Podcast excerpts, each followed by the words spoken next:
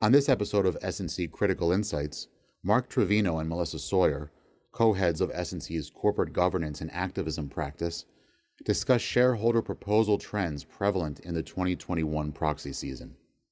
Today, they explore trends in social and political proposals, with a focus on proposals related to human rights, racial justice, employee related diversity, equity, and inclusion, and others.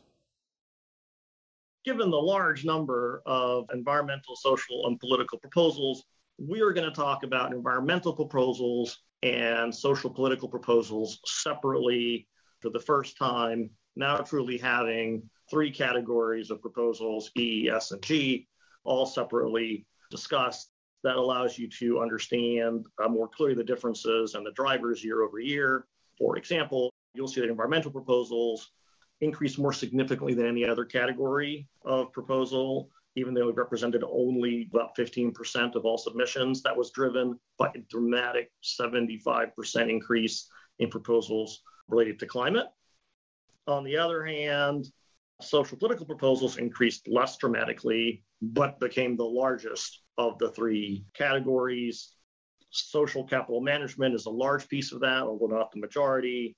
But employee related diversity, equity, and inclusion was a dramatic increase as well, almost 100%, and is now 30% of this group.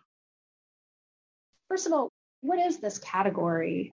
I think the social, the S and the ESG continues to be a large mixing pot of a lot of different issues.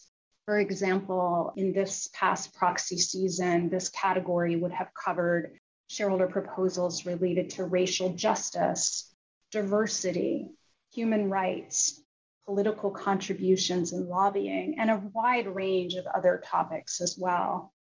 These topics don't arise in a vacuum, they don't come out of nowhere.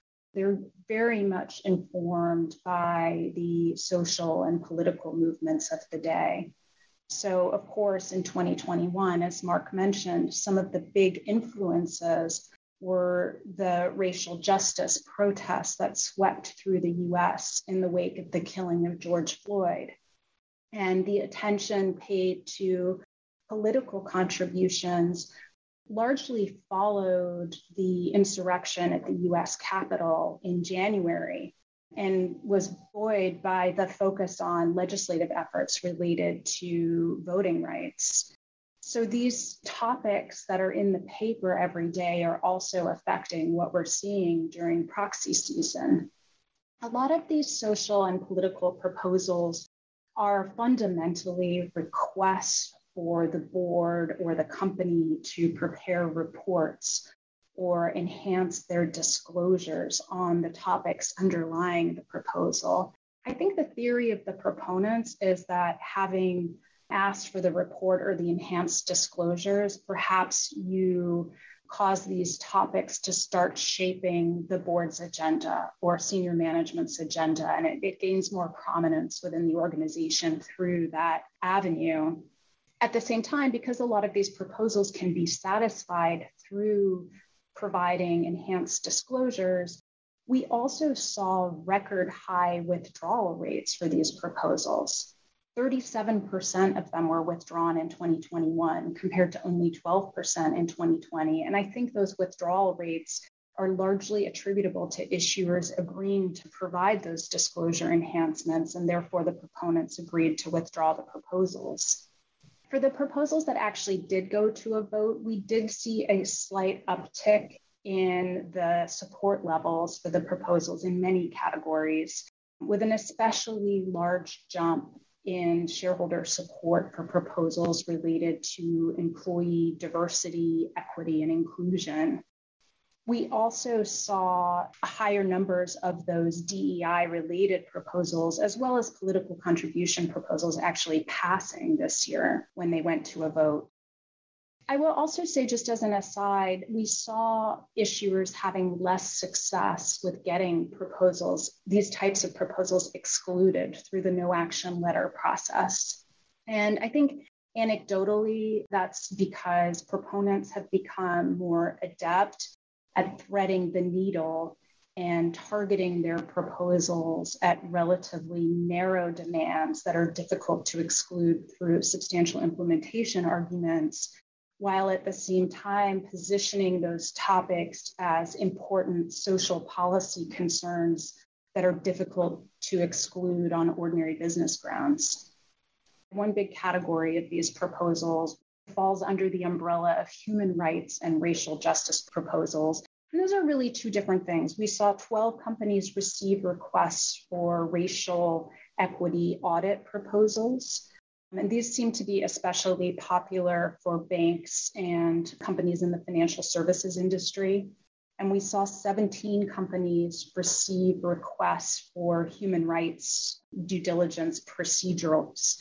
The levels of shareholder support for these proposals varied a little bit, but I think we'll continue to see more of these in 2022. And so we'll have more data points next year as well. As I said, the big category, the big story in 2021 were these employee related DEI proposals. 47% of these proposals focused on asking issuers to disclose their EEO1 reports.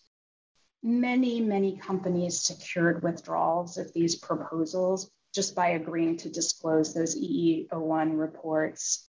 And I think companies' willingness to do so probably accelerated when State Street put out an announcement saying that they supported this type of proposal. They expected to see this data disclosed publicly. I will say that the way that companies are disclosing the information varies from issuer to issuer but many are simply putting up the raw data somewhere linked on their websites, and in some cases, including some commentary about whether they actually use that data for any sort of internal management purposes. For some companies, the EEO1 categories, which were designed in the 1960s and are quite archaic, the categories don't really make sense. For example, for a lot of tech companies, but I think companies have taken the view that if shareholders are demanding that the data be disclosed, they'll make it available to them. In addition to those EEO1 proposals, we did see a lot of other types of DEI related proposals, which received high levels of support. In some cases, those proposals are asking companies to disclose specific types of retention data for diverse employees. For example, that may be different than what the company is using internally to track its DEI successes and failures. But the proponents have a view about how the issuer should be defining success, essentially. I think we're going to continue to see more of this in 2022. Another topic that really wasn't so much on the agenda in 2021, but I think could be on the horizon in 2022, just from monitoring social media and buzz about it, is the topic of caregiving support for employees. There are quite a few efforts underway right now to draw attention to the needs of particularly female employees to have caregiving support in order to perform their job functions at an optimal level. And this is a topic that could show up in the 14a-8 space in 2022. The last category of social proposals that I wanted to touch on is the political spending and lobbying proposals. Here, there was a continued downward trend in the absolute number of these proposals, but shareholder support for these proposals continues to tick up. And most of these proposals are requesting that issuers provide more granular disclosure about which political candidates which trade groups, which lobbying organizations are receiving their political dollars. Anecdotally, I can say that a lot of companies have been reevaluating their political contribution policies, particularly in the wake of the insurrection at the Capitol. Of course, we saw quite a few companies suspend political contributions entirely, at least for some period of time following those events. And I think that a lot of boards of directors are paying very close attention to their policies in this regard, so that we are starting to see some changes on the issuer side about how they approach these issues. And it'll be interesting to see if that impacts the number of proposals in 2022. Thank you for listening to S&C Critical Insights. For more information about S&C's coverage of proxy season, please visit us on the web at www.sullcrom.com.